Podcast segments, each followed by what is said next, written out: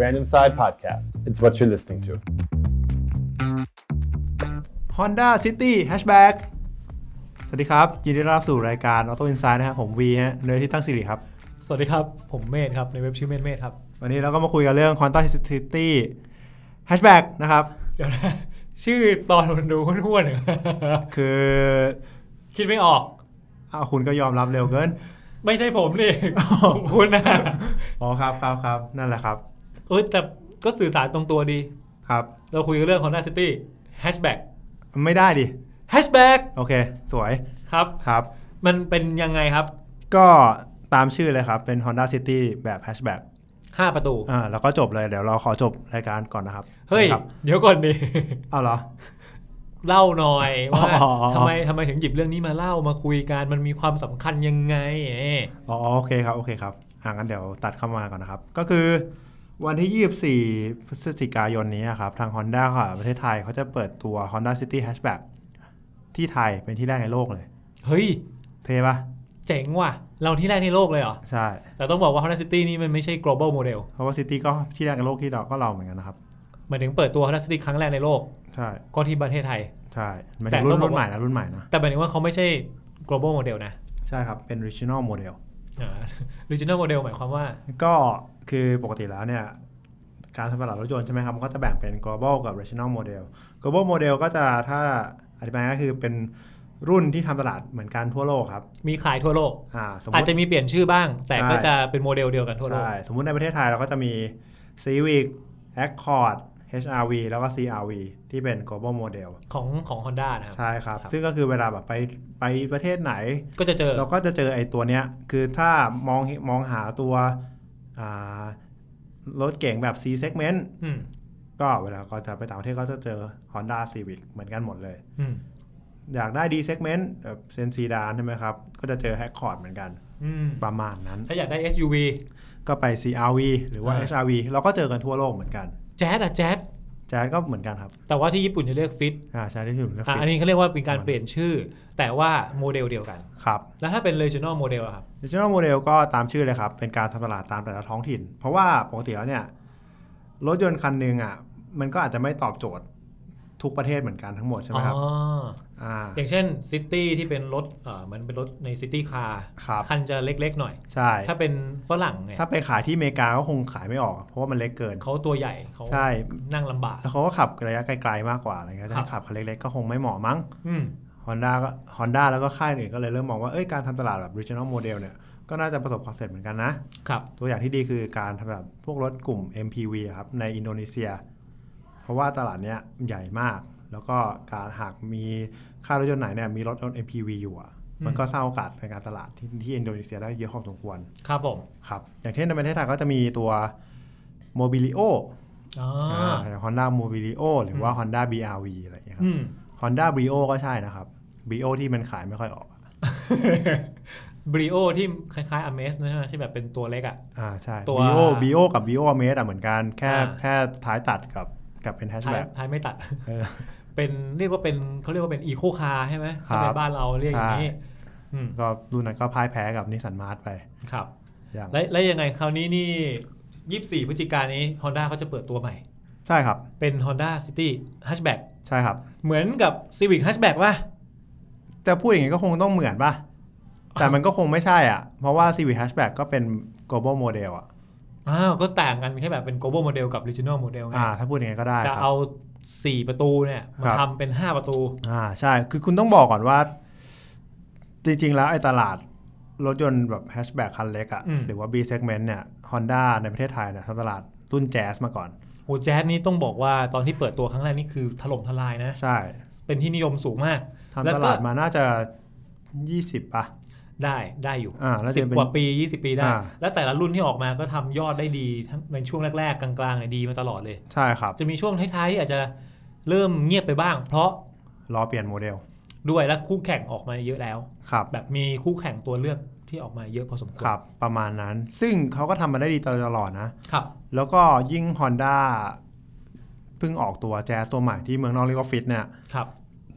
เปิดตัวที่ญี่ปุ่นผมจำได้ช่วงต้น ใช่ ปีที่ผ่านมาที่ ใช่ มี ครับ การคาดการณ์เออจริงๆต้องบอกว่าเขาไปที่งานโตเกียวมอเตอร์โชว์ช่วงปลายปีที่แล้วเลย ใช่ครับ ซึ่งคาดว่าจะ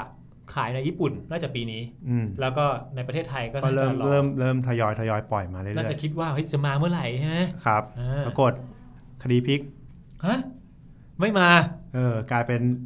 City Hatchback แทน เอาทำไมอ่ะ ก็ทุกคนก็งงๆกันหมดว่า เอ๊ะแล้วทั้งทั้งๆที่แบบยอดขาย Honda Jazz ก็ค่อนข้างประสบความสำเร็จในไทยนะครับ ใช่ แล้วทำไม Honda ถึงไม่เลือกเอา Honda Jazz เนี่ยมาผลิตในไทยแล้วก็ขายเหมือนเดิม นั่นสิ ครับ ก็ถ้าให้วีเดานะครับ ก็อาจจะเป็นเรื่องแบบแผนการตลาดใหม่ที่ต้องการควบคุมต้นทุนมากขึ้น รวมถึงการสื่อสารทางการตลาดที่มันน่าจะง่ายกว่าเดิม เพราะว่าไม่ต้องมีรุ่นย่อยออกมาอีกรุ่นหนึ่งก็คือแจ๊สแต่กลายเป็นว่ามีซิตี้กับซิตี้แฮชแบ็กที่งเป็นชื่อรุ่นเดียวกันนั่นเอง อืม ประมาณนั้น อะไรเหมือนแบบมีซีวิกแล้วก็ซีวิกแฮชแบ็กอย่างเงี้ยเหรอ ใช่ครับ แล้วก็มีซิตี้กับซิตี้แฮชแบ็ก อืม เฮ้ยแต่ผมเสียดายเลยนะ ถ้าไม่มีแจ๊สเนี่ย ใช่มันก็น่าเสียดายครับอ๋ออีกเรื่องหนึ่งก็อาจจะเหมือนกับพวกแบรนด์คู่แข่งตลอดกาลอย่างโตโยต้าที่ก่อนหน้านี้เขาทำตัวยาริสมาก่อน มีวีออส อ่า ที่เป็น 4 ประตู ครับมีวีออ ครับ ที่เป็นสี่ประตูเครื่องพันห้า กับยาริส แฮชแบ็กห้าประตูแบบ อ่า เครื่องพันสองแล้วก็ไปๆมาๆเขาก็ดันไอยาริสเป็นรุ่นใหม่เป็นยาริสเอทีฟก็คือเป็นสี่ประตู ที่เป็น 4 ประตู อ่า เป็นสี่ประตู พื้นฐานยาริส อยู่ในตระกูลยาริส อ่าอยู่ในตระกูลยาริสแล้วก็ขายได้ก็โอเคอยู่นะ เพราะมันก็ราคาค่อนข้างเอื้อมถึงอะถูกใจคนไทย ต้องบอกว่าเป็นรถที่ราคาถูกหมายถึงว่า อืม เทียบในรุ่นเดียวกันเซกเมนต์เดียวกันเนี่ย ราคาจูงใจ ได้ก็ดูผมดูราคาเริ่มต้นล่าสุดตอนนี้มันก็ห้าแสนสามอ่ะ อืมคือกำ ก็ มี จูง ห้า ใจ แสน นะ ห้าแสนก็ได้รถแล้วอ่ะ อ่ะแล้ววีออสไปไหนอ่ะ วิออสก็ ไปหวัน คืออย่างที่เออไปหวันนะครับ อย่างที่เราเล่าไปก่อนหน้านี้ว่าแบบ ทิอ่าทิศทางอุตสาหกรรมรถยนต์มันเริ่มแบบ มีความต้องการการดาวไซซิ่งเครื่องยนต์อะให้มันเล็กลงแต่ประสิทธิภาพเพิ่มขึ้น การดาวไซซิ่งคือ คือการลดขนาดเครื่องยนต์เพราะยิ่งขนาดเครื่องยนต์ใหญ่ใช่ไหมครับโอกาสการสิ้นเปลืองเชื้อเพลิงหรือว่าอะไรเงี้ยมันก็จะเยอะกว่าเดิม แปลง่ายๆคือเครื่องยนต์ใหญ่กินน้ำมัน อ่านั่นแหเครื่องย ละ นต์เล็ก ก็ กินกินน้ำมันน้อยหน่อย กินน้ำมันน้อยกว่า อ่า แต่ด้วยเทคโนโลยีที่ใหม่มาค่าขึ้นไงครับทำให้เครื่องยนต์เล็กลงเนี่ยสามารถให้สมรรถนะเนี่ยเทียบเท่ากับเครื่องยนต์ขนาดใหญ่ได้แล้ว อ๋อ คือจะบอกว่าแม้เครื่องจะเล็กลง แต่ก็ยังขับสนุกได้อยู่นะ อ่าใช่ที่สำคัญคือเครื่องเล็กลงก็เสียภาษีน้อยลงด้วย ปล่อยมลพิษก็น้อยลงอีก อ๋อ ได้สิทธิพิเศษทางภาษีด้วย อ่า เออ ก็ดี เออใช่ มันเลยทิศทางในโลกมันก็เลยเป็นอย่างนี้ยครับ จริงๆ แล้วมันก็เป็นเรื่องสิ่งแวดล้อมเป็นหลักแหละ แต่ถ้ามัน เพระว่ คือเรื่องของเรื่องของเทคโนโลยีไง เรื่องของการทำเครื่อง ครับ ทำไมต้องยกเลิกแบรนด์ด้วยอ่ะ คือ มันคนละเรื่องกันใช่ป่ะ ใช่ เออ ว่าเขาอาจจะแบบติดว่าแบบแจ๊สมันก็คือแจ๊สครับฟิตก็คือฟิตมันไม่ใช่ซิตี้แฮชแบ็กอย่างนั้นมันก็ไม่ได้อะอันนี้อันนี้ส่วนตัวนะครับ ครับ แปลว่าอย่างนี้ก่อนเราจะไปถามเนี่ยเราต้องถามใช่ไหมว่า แล้วแจ๊สจะไปไหน แจ๊สก็คงอยู่ที่ญี่ปุ่น แล้วก็กลุ่มประเทศยุโรปเป็นหลักมากกว่า นี่แปลว่าพี่วีคาดการณ์ว่าแจ๊สในไทยน่าจะไม่มาแล้ว ก็คงไม่มาแล้วครับ คือ คือถ้าเขาประกาศอะไรขนาดเนี้ยแล้วจะทำตลาดรุ่นรถยนต์ซ้อนกันสองรุ่น มันคงไม่ดีมั้ง คือมันเท่ากับว่าสิ้นเปลืองทรัพยากรคือเสียเสียเงินเยอะใน เสี การ ย ทำ เงิน การ เย ต อะ ลา กั ด บตลาดอีก แล้วยังต้องมีมีมาแบบอ่ะสำรองอะไรใช่ไหม ใช่ เพราะแบบการทำตลาดรถยนต์รุ่นหนึ่งมันไม่ใช่ง่ายๆนะครับไหนจะต้องแบบเทรนเซลล์กว่าจะขายได้ กว่าจะผลิตได้ก็ต้องเตรียมอะไหล่อีกมากมาย โรงงานก็ต้องขึ้นลายใหม่อีกถ้าซิขึ้นถ้าทำตลาดรถยนต์สองรุ่นนะครับยกเว้นในกรณีที่เขาจะนำเข้ามาเลยแต่ถ้านำเข้ามาเลยมันก็เสียภาษีแล้วก็ต้องมีอะไหล่เก็บไว้อยู่ดี อืม แต่ว่าใครที่ยังขับแจ๊สอยู่ก็ไม่เป็นไร เพราะว่ายังไงมันก็จะมีเมนเทนแนนได้อยู่แล้วล่ะ ใช่ มีส p ป r e พาร์ทหรือว่าอะไรอยู่แล้วล่ะค อื รับ ม แต่ก็นั่นแหละครับ ก็คือฟันไปเลยก็ได้ว่า ก็คงไม่มีแล้วมั้งแจ๊สในไทยก็เป็น อืม ที่น่าเสียดายสำหรับแก๊งแต่งซิ่งทั้งหลายนะ เออ จริง ๆ ผมชอบแจ๊สนะ ทำไมครับ ขับสนุกอะ่ะ อ๋อนึกว่าเล่นตลกสนุก เฮ้ย ไม่ใช่ดิ อันนั้นชวนชื่น อ๋อ โอเคโอเคโอเคโอเค อ่ะเออต้องคุยกันหน่อยว่า แล้วแล้วความแตกต่างระหว่างแจ๊สกับซิตี้ฮัชแบ็กมันจะต่างกันยังไง ต่างกันที่เรื่องดีไซน์แน่นอนครับ เพราะว่าถ้า City Hatchback ยังไงก็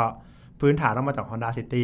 ชัวร์ ชัวร์ นึกภาพหน้าตาเป็นรถซีดาน เออ ขนาดเล็ก ๆ ต่อท้ายอ่ะ แล้วยังไงหมายถึงขยายยืดท้ายออกไปให้กลายเป็นแฮชแบ็กเนี่ยเหรอ ก็มันต้องเป็นอย่างนั้นป่ะครับ ไฟหน้าเหมือนเดิมแน่นอนผมว่า เฮ้ย เอาไม่ไม่คิดจะเปลี่ยนใหม่เหรอ ก็คือถ้าคุณดูแบบถ้าเทียบแบบเทียบแบบไอ ไอ้คู่แข่งที่มันตรงๆเลยนะ อืม แล้วก็ใช้กลยุทธ์นี้เหมือนกันนั่นก็คือ Toyota Yaris กับ Yaris a t i v อืม ข้างหน้านี่คือ อ๋อถ้าเกิด เดะ มอง อะ มองเข้าไปตรงๆข้างหน้า เออ ดูไม่ออกเลยนะว่าว่าจะเป็นเป็นแฮชแบ็กหรือเปล่า ใช่ ต้องดูด้านข้างถึจะ ต้องดูด้าน อ๋อ ข้าง ถึงจะอ๋อเออ มันก็ไม่เหมือนกันนะ แต่ด้านหลังอะน่าจะเปลี่ยนครับ เพราะว่ามันทั้ง มัน ตัว มัปนไเป็น ระ ห้า ตูหลัง อยู่แล้ว เออ ม แล้วก็ชุดไฟอ่ะก็ต้องเปลี่ยนแน่นอนเพื่อให้มันดูมีความแตกต่างขึ้นนิดนึง ครับ ส่วนเรื่องเกรดเนี่ย อย่างตอนเนี้ย Honda City เนี่ยทำตลาดอยู่4เกรด ครับ ก็คือ S V S V แล้วก็ R S ครับ R S เนี่ยตัวท็อปเนี่ย 7.39 แสนบาท อืม คิดว่าเขาก็น่าจะซอย ไม่น่าจะซอยเยอะขนาดนี้ปะ ก็อาจจะสักสามรุ่น อื ล้อ ม ๆกันไป เพราะว่าอย่างถ้าเป็น t o y ยต้าครับ เขาก็วางไว้แค่3เกรดก็พอ อืม มี 3 เกรดให้เลือกก็คือ Entry Sport แล้วก็ Sport Premium ครับ แค่นั้นเลย อืม แต่ Honda เนี่ยก็ยังไม่รู้ว่ายังไง จะไอตัวไอตัว City Hatchback อ่ะจะกลายเป็นตัวท็อปของ City หรือเปล่าเหมือนในกรณีของ Honda Civic อืม ที่ Civic Hatchback ก็จะกลายเป็นตัวท็อปกว่าของ Civic นั่นเอง พูดง่ายคือราคาจะสูงกว่าซีวิกตัวท็อปขึ้นมาอีกนิดนึง ใช่ไม่ไม่ก็ก็ประมาณนึงนะ ก็เหนื่อยหน่อยอ่ะ เออใช่ เออก็ก็เหนื่อยหน่อยอ่ะ คือเหมือนกับว่าถ้าคุณอยากขับซีวิกตัวท็อปก็ราคาประมาณหนึ่งถ้า อ่า คุณอยากได้ซีวิกฮัชแบ็กคุณต้องอึบอึบอีกนิดนึง อึ๊บอีกนิดนึงอ่ะ อ่า เออถึงจะได้ก็คือเป็นเครื่องยนต์พันห้าเทอร์โบเหมือนกัน อืม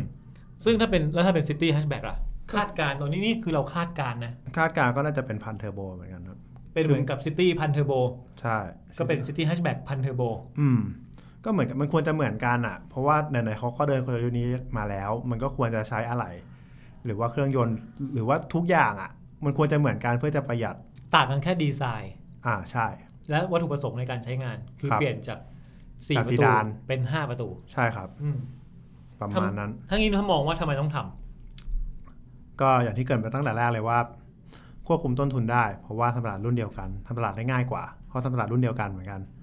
ประมาณนี้คู่แข่งใช้กลยุทธ์นี้สำเร็จมาแล้ว ก็ฮอนด้าก็น่าจะสำเร็จบ้าง ครับ ประมาณนั้น อืม ครับ อันนี้ก็เรียกว่าเดี๋ยวต้องรอดูอันนั้น ใช่ว่ารายละเอียดสุดท้ายแล้วมันจะเป็นยังไง ก็เดี๋ยวคอนอ่าโตอินไซด์ก็จะหยิบมาเล่าให้ฟังเหมือนเดิมนะครับ ติดตามข่าวได้ในแบ d อินไซ h ์ ใช่ รวมถึงถ้าอยากฟังเป็นพอดแคสต์ก็เดี๋ยวติดต่อ ติดเอ่อติดตามติดตามดูออ ครั โต้ บ อินไซด์ ติดตามเลย เดี๋ยวเดี๋ยวเดี๋ยวพี่วีจะ ครับ มาเล่าให้ฟังนะว่าตกลงแล้วไอ้ตัว City Hatchback เนี่ย เป็นยังไง เออมันน่าใช้ไหม น่าใช้ไหมราคาเท่าไหร่ จูงใจเปล่า อ่า ประมาณนี้ เอ้ย เดี๋ยวผมนิดนึง คือไอ้วันที่ 24 พฤศจิพฤศจิกายนนะครับ ที่ City Hatchback เขาจะเปิดตัว Honda มีแถมมาอีกหน่อยหนึง มีแถมด้วยเหรอ ใช่มีแถมมีแถม วันนี้เราเลยแถมด้วยใช่ไหม ใช่เลยแถมด้วยเหมือนกัน แถมอะไรครับ คือ Honda นะครับเขาจะเปิดตัว Honda City เครื่องยนต์ e-HEV เอ่อ ไม่ได้ถือว่าเป็น minor change ไม่ได้ถือว่าเป็น new all new อะไร เป็น ถูกไหม นิวนิวเครื่องยนต์แล้วกัน นิวเครื่องยนต์ แต่ไม่รู้ว่าจะนิวหน้าตาด้วยไหม อาจจะมีแบตที่เป็นนิว อันนี้อันนี้อันนี้อันนี้อันนี้นับเป็นนิววะ batch นี่หมายถึงไอ้ที่แปะข้างหลังรถใช่ไหม อ่าอ่าอ่า เออ เออ เราลองมาคาดการณ์ดูไหม Honda City ตัวล่าสุดที่ที่เพิ่ง minor change ไปอะเมื่อไหร่ เดี๋ยวมันยังไม่ไมเนอร์เชนเลยไม่ใช่เหรอ มันมันมัน minor change ไปทีหนึ่งไม่ใช่เหรอ ยังเหรอ หรือว่าไงนะ ยัง มันเพิ่งเปิดตัวไม่นานนี่เอง ลาลาลา เออ แล้วจะเรียกว่าไง เรียกว่า mini change แล้วกัน เรียกว่าเพิ่มเพิ่มเครื่องยนต์ให้เลือกดีกว่า อ่า พูดง่าย ๆเลย พูดง่ายๆคือเครื่องยนต์ใหม่ เออ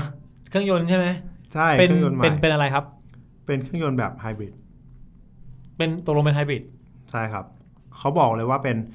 ครั้งแรกของเซกเมนต์กับ City Car Hybrid เท่ไหม พูดง่ายๆคือเป็นครั้งแรกที่ Honda City B B B car ใช่ไหม อ่า มี B segment เนี่ย อ่า ที่จะมี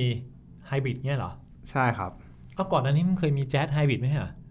เออ ก็นั่นดิ ผมก็ไม่รู้เหมือนกันอ่ะ แจ๊สไฮบริดที่ขายไม่ค่อยดีอะแล้วก็เลิกไปอะ อ่า ใช่เพราะมันแพงอ่ะ เออมันแพงจริง